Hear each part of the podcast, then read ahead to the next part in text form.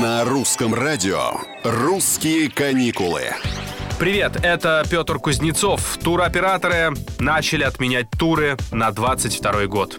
Ковидопаника, вызванная новым штаммом, продолжает шагать по планете из-за сохраняющейся неопределенности – Компании сворачивают лавочки, что называется.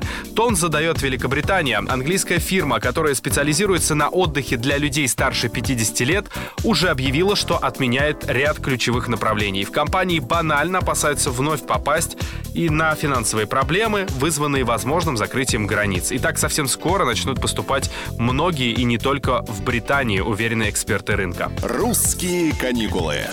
Точнее, это уже не единственный случай. Авиаперевозчики также активно отменяют туристические маршруты. Ryanair отменила тысячи рейсов в Марокко до февраля из-за действующего запрета на полеты, а Евростар отменила прямые рейсы в Диснейленд в Париже как минимум до марта.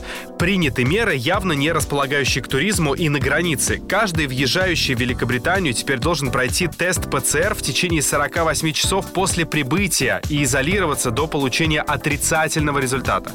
При этом предлагаемые дополнительные меры еще жестче. Обязать туристов делать второй тест на восьмой день и изолироваться до тех пор, пока результат опять же не станет отрицательным. Это «Русские каникулы». Мы продолжаем держать вас в курсе. Вы тоже держитесь. Оставайтесь с нами.